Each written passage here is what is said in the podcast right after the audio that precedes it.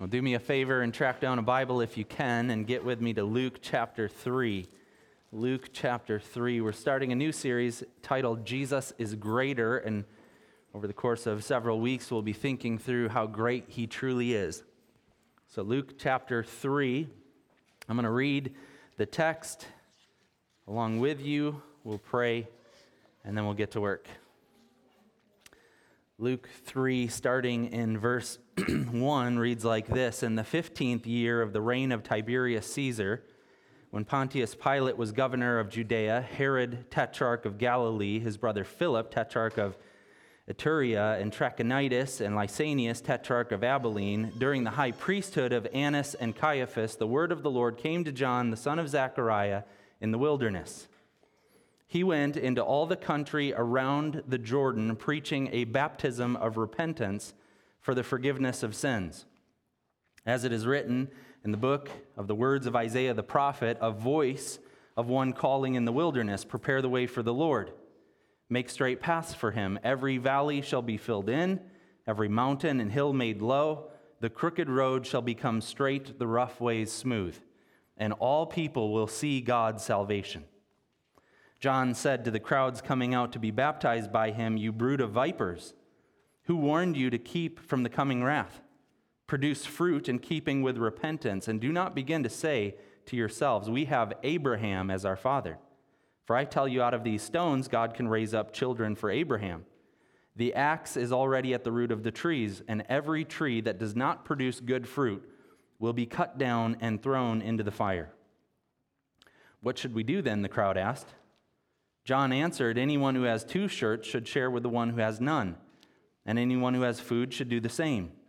Even tax collectors came to be baptized. Teacher, they asked, What should we do? Don't collect any more than you, are, than you are required to, he told them. Then some soldiers asked him, And what should we do? He replied, Don't, don't extort money, and don't accuse people falsely. Be content with your pay. The people were waiting expectantly and were all wondering in their hearts if John might possibly be the Messiah. John answered them all I baptize you with water, but one who is more powerful than I will come, the straps of whose sandals I am not worthy to untie. He will baptize you with the Holy Spirit and fire. His winnowing fork is in his hand to clear his, his threshing floor and to gather the wheat into his barn, but he will burn up the chaff with unquenchable fire. And with many other words, John exhorted the people and proclaimed the good news to them. But when John rebuked Herod the tetrarch because of his marriage to Herodias, his brother's wife, and all the other evil things he had done, Herod added this to them all. He locked John up in prison. When all the people were being baptized, Jesus was baptized too. And as he was praying, heaven was opened, and the Holy Spirit descended on him in bodily form like a dove, and a voice came from heaven You are my Son, whom I love with you I am well pleased. This is the word of the Lord.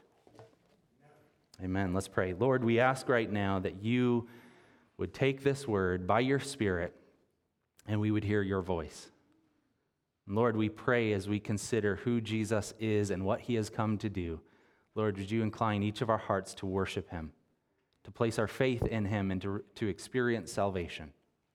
So, Lord, we commit this time to you and uh, we ask for your blessing on this time in your word, please, in Jesus' name. Amen. Amen. All right, here we have two voices, two messages, and one effect. Two voices with two messages, but one effect on the hearers. The voice, the first voice, is the voice of the prophet, the voice of John the Baptizer.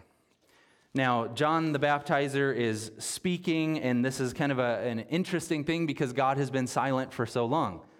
So, for hundreds of years now, there has not been a word from the Lord, but then we get this inbreaking of God and his speech. And we're given this incredible timestamp in verses 1 and 2. It's telling us that in the 15th year of the reign of Tiberius, of Caesar, and it goes on to describe all these other individuals. You've got Pontius Pilate, the governor, Herod, the tetrarch, his brother Philip, Trachonitis, Lysanias, Annas and Caiaphas, you've got all these different individuals, and basically what it's saying is this really happened.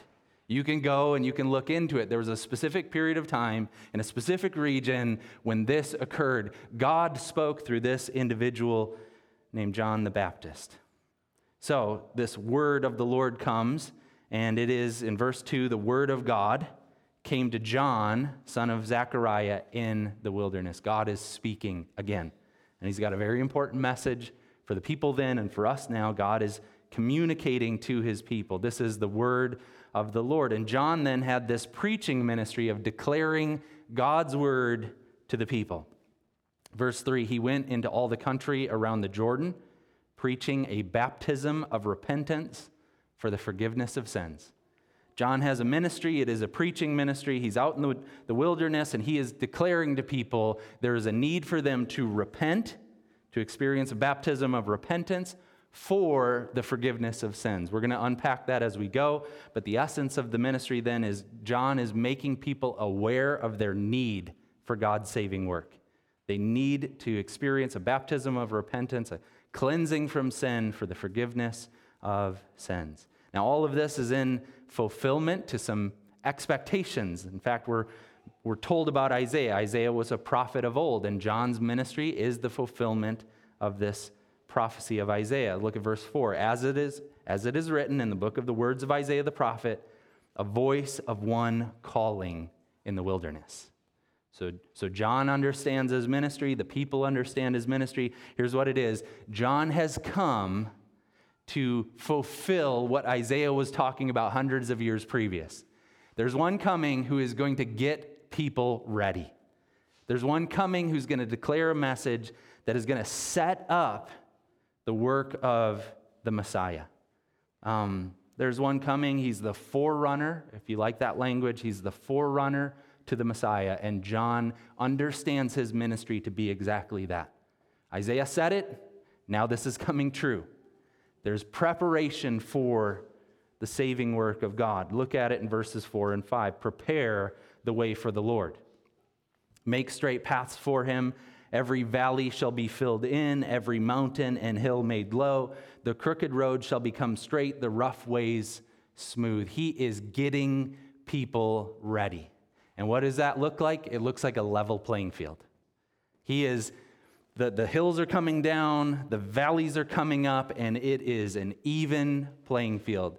At my house, we're getting ready to do some flooring in the basement, and uh, a, there's a lot of prep work because I don't want to I don't want to waste my time or money trying to get everything set and ready and then have the flooring not work. And so there's a need to level the floor.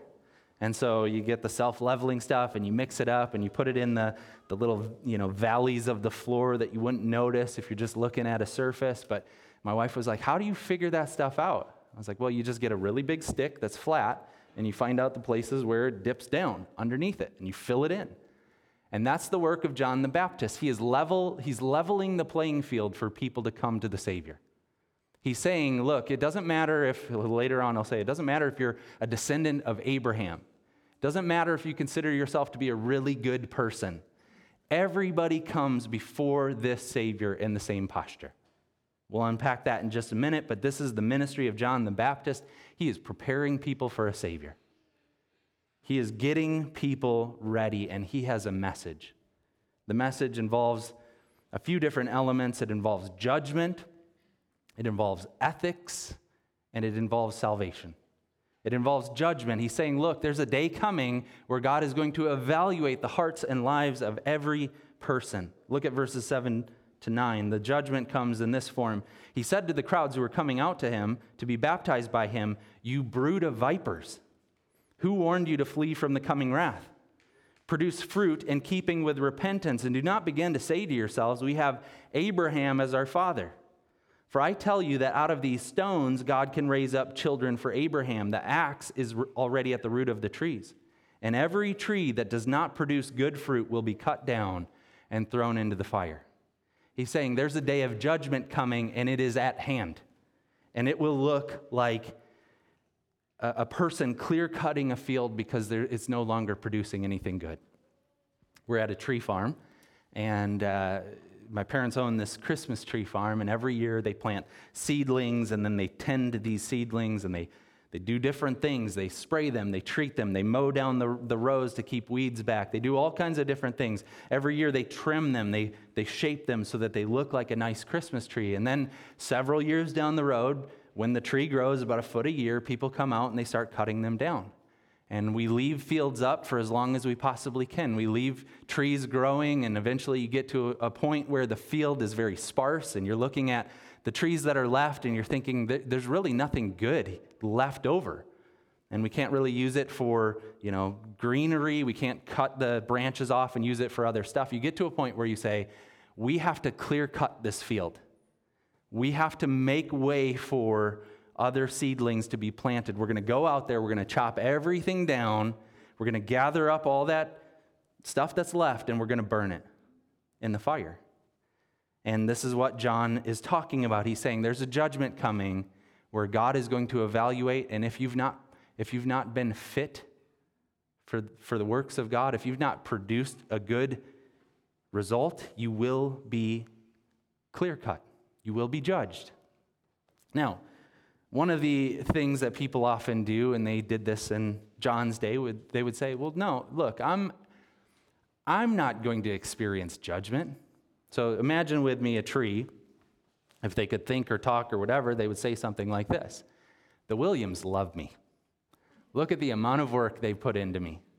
They have planted me, they've cared for me, they've tended to me, they've trimmed me, they've sprayed me so that insects don't want anything to do with me, they've sprayed so that the weeds don't want anything to do with me. They've done all this work over all these years. They would never judge me, they would never cut me down. And here we're being reminded that is a mistake. Just because you are Abraham's descendants does not mean that you get off the hook of judgment. He's saying, Look, people, you need to understand that God's judgment is coming.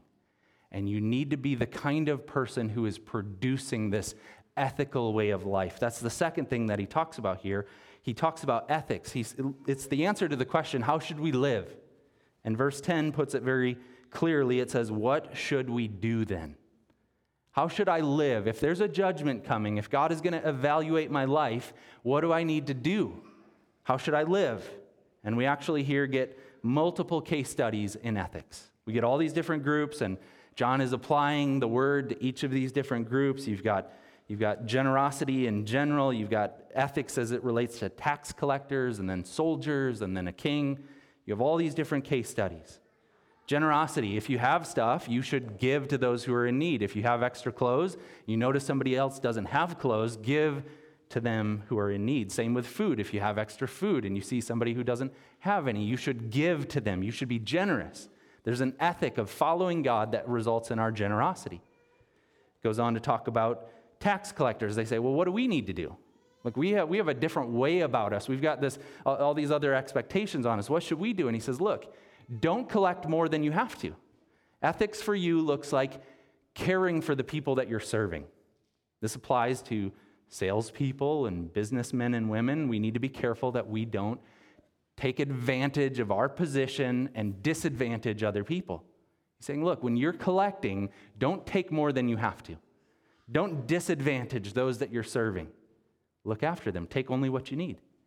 What about soldiers? What about us? What do we do? And he says, look, don't, don't, don't extort people and don't accuse people falsely. What is this talking about? You have authority and you have a unique privilege in that position that you hold and you can take advantage of that so that you can get more money. You can accuse people, and what, what would happen then? They'll bribe you, and you'll fill your pockets. So, ethics for you looks like taking care of the people that you're serving. What about kings? We, hit, we get a, a negative example here of King Herod, and, and it tells us that he does not like this ethical way of God. And he does all these different evil things, and John rebukes him for his marriage and he rebukes him for these other things and, it, and he adds to that this additional activity of wickedness which is to throw john in prison. I don't like what you're saying to me. I don't like your expectations for me so you will be incarcerated for it. So you have this message of ethics. Now is that really what john has come to do it's important and i believe in ethics and we need to be teaching them and we need to be helping people think about that question how should we live but is that really what John is up to here? I just want to tell people how to be good people. That's what God really wants. He wants a bunch of, you know, goody two shoes people walking around following his commands. No, no, no. Judgment and ethics really is a precursor to salvation. What he's doing is exactly what Isaiah described. He's preparing a people, he's getting them ready. He's showing them the expectations of God so they might realize, I can't do that. I can't live perfectly. If there's a judgment coming with a righteous and holy God, me trying to be a good person is not going to be sufficient. He's preparing a way for the Lord. He's getting people ready for a Savior. He's not doing anything really that novel. It's not like he's inventing new rules. What is he doing? He's actually just reapplying the Old Testament. Over and over again in the scriptures, God would say to his people, Here's a law for you. If you plant a field, the way you plant and the way you harvest needs to be with a consideration of the disadvantaged. Leave stuff for those who are poor. What is, what is John doing here? He's just saying the same thing over again. He's saying the ethic of God requires that we would live in a way where we're generous with other people. The ethic of God means that we would take care of people. So here, here's part of what his message is better rules will not solve our problems. Better rules won't solve our problems. My birthday's coming up this week, and uh, somebody, I was, I was, talking to somebody, they said, What do you want for your birthday? And they were just messing around. They said, Do you want world peace? Like, Yeah, that sounds wonderful. If you could get that for me, that'd be great. But, here, but I was thinking this morning, how could we get to a place in our world where there was peace? Like, if that were really an option, if I put that on my wish list, hey, guys, I want world peace for my birthday, can we, come on, get that thing going for me? What, what would that entail? What would it look like for enemies to lay down their arms? What would it look like for political adversaries to embrace? What would it look like for the world to be full of peace? And how would we get there? Do you think legislation will get us there? Do you think that better rules will get us there? Do you think that telling people what they should and shouldn't do will get us there? No. What we need is God's salvation. See, the judgment of God and the ethic of God lead us to this place of desperation. It gets us to the place where we're ready to say, we need God to show up. The only solution that we have is not to try harder to be better. The solution that is going to actually fix things will be God intervening, which is the heart of the message. The law here is getting us to the Savior. John is applying the law to help us recognize our need. Here's how, here's how it's put in, in the book of Galatians. Galatians 3:24. We'll put it up on the screen. It reads like this. The law, so the law was our guardian until Christ came that we might be justified by faith. The uh, King James, some of the older versions would put it like this The law is our schoolmaster. Schoolmaster is the one who's in charge of getting the students where they need to go. Uh, in, in the slums of Kibera in Nairobi, Kenya, we worked with a school, and it was right on the edge of the slum. They had this massive concrete wall. So if you got you went outside of the schoolyard, you were in the Kibera slum, and it was just a massive people. I think it's over a million people living in these little uh, huts that they've constructed. And um, the schoolmaster was the one who would come out and all the kids would be playing in the schoolyard and just messing around and doing different things. But the schoolmaster would be the one who, when the bell would ring and everyone is going back into class, they'd be responsible to get every student where they need to go. The schoolmaster was superintending the students to get them where they needed to be. Sometimes the schoolmaster would have to leave the property to go re- retrieve a student. They'd have to go outside of that concrete wall and walk down the narrow paths of the slums with human excrement and you know, people who, who are desperate and, and therefore dangerous. And they'd have to walk to the, to the hut of the individual and get the student and walk them back to the school. The schoolmaster was looking after the students. So Galatians 3 tells us the law is our schoolmaster. It's our guardian, it's our tutor. Here's what the law does one of many things it can do but the law gets us to where we need to be. The law reveals our need so that we are prepared for the Lord. The law reminds us that we can't earn our way into heaven. If we had all the, rule, all the rules in the rule book and we just tried a lot harder, we still wouldn't make it. I mean, ask the Israelites, their law of the land was the literal law of God. They had every rule, they knew everything, and it didn't work out. It wasn't just a matter of them not trying hard enough, it was a matter of the heart. So, John the Baptizer comes along with this incredible message of judgment and ethics and finally salvation. Verse 4 prepare the way for the Lord. Here's what you're doing, John. You are getting people ready for the Lord. And verse 6, the surprise line in all of it, and all people will see God's salvation. Here's what you're doing, John. You are preaching a baptism of repentance for the forgiveness of sins. Here's why so that all people will see God's salvation. See, God is going to do something, and, and we might not recognize our need for it. Um, my daughter gave her life to the Lord recently, and we celebrate that, and we talked through it uh, over and over leading up to it. She, she really, you know, Dad, I, I, I want to talk to you about this. I want to do this. And we just kept talking. And we've had this conversation, so I think it's appropriate for me to share here. But over and over, one of the things that's hard for Reese is to recognize her need. And the reason why is she is the best kid. She is so good and so sweet and so kind. She cares desperately about rules and keeping them. She's emotionally intelligent, so she's paying attention to everyone and looking after them. And so, this need for salvation is a confusing reality. Because if you're good, why do you need a Savior? Now, she, you know, we all, even good people, love the idea of Jesus and all that he can do. But one of the things that, that people often struggle with, and especially church people, is we try really hard. And so then we don't really understand why we would need a Savior. But a part of the ministry of John the Baptist is to level the playing field. Look, the law reminds you you can't earn your way to heaven. You can't do it in your own strength. You, you can't perform in a way that's going to warrant God opening up the pearly gates to you. You need the Lord. You need this salvation. And that's what John is declaring. All people will see God's salvation. So the question then begins to show up Are you the Savior? John, your message is incredible, and everyone's coming out to you, and all these different people, people who are far from God, are coming to be baptized by you. Are you the Messiah? Look at this. Verse 15 the people were waiting expectantly and were all wondering in their hearts if John might possibly be the Messiah. And he says, No way. Listen, I am not him. There's one coming after me who is far greater than I am. John answered them all, I baptize you with water. I've got some water here. I can take you into the Jordan River. I can dunk you. I can cleanse you. I can prepare you. But there's one coming, the one whose straps of his sandals I am not worthy to untie. There's one coming. I, I dunk you in water. He's going to dunk you in the Holy Spirit and with fire. This is different. This is categorically different. There's one coming far greater than John the Baptist. I'm the forerunner to him, John is saying, but he's coming, and when he gets here, you'll know. He will dunk you in the Holy, he'll baptize you with the Spirit of God and with fire. He will purify you in a way that the water of the Jordan River never could.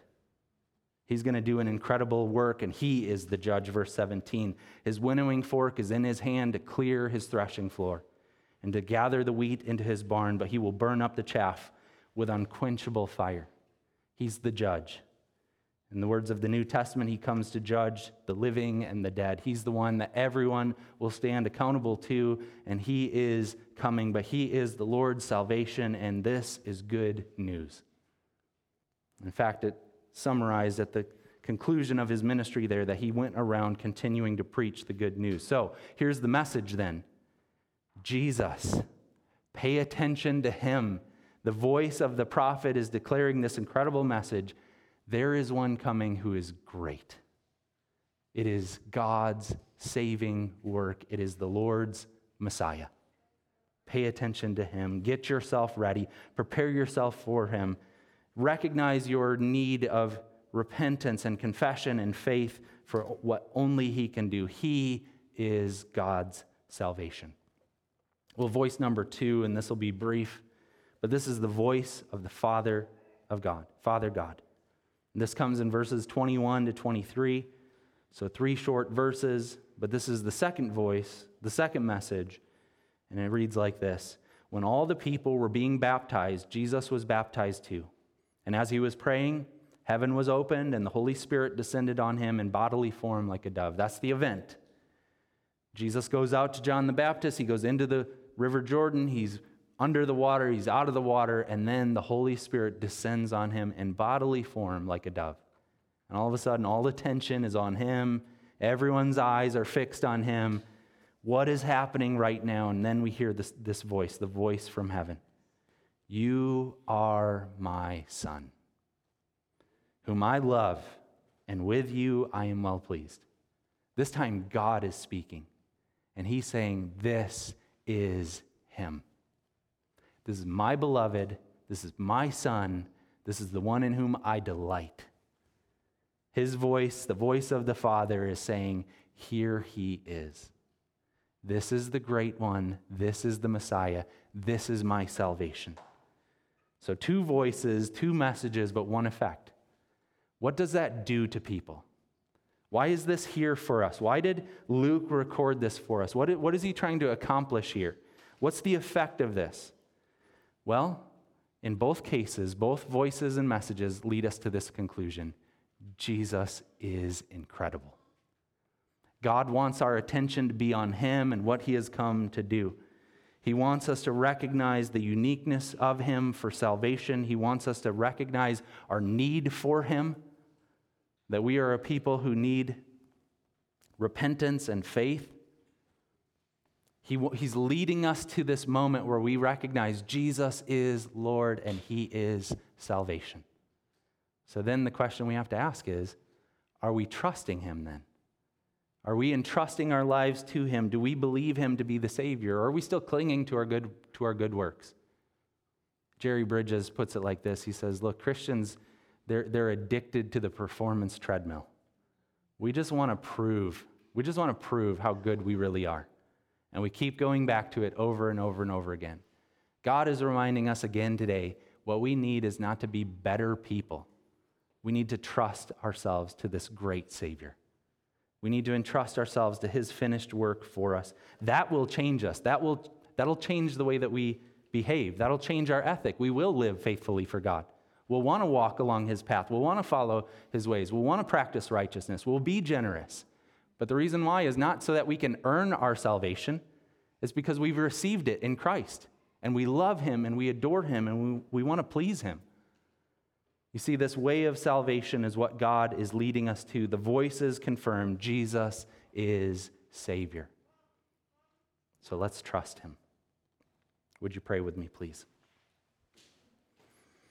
Lord, we are grateful for the testimony of your word that leads us to the reality of the significance of Jesus Christ, our Lord and our Savior. Lord, I pray that everyone who can hear the sound of my voice in this moment, by your Spirit, would be so amazed by who He is and what He's done. That all of us would worship Him in this moment. For those who've not yet made that decision of faith, Lord, to trust you for salvation, would you, in this moment, give them the courage to take that step? To say, I want Him. I want what He is offering. I want to stop trying so hard so that I might give myself over to Him. I believe in Him for salvation. Lord, I pray for all of us that even as we worship now, that you would help us in this moment to connect with you, our Savior. We pray in your name. Amen.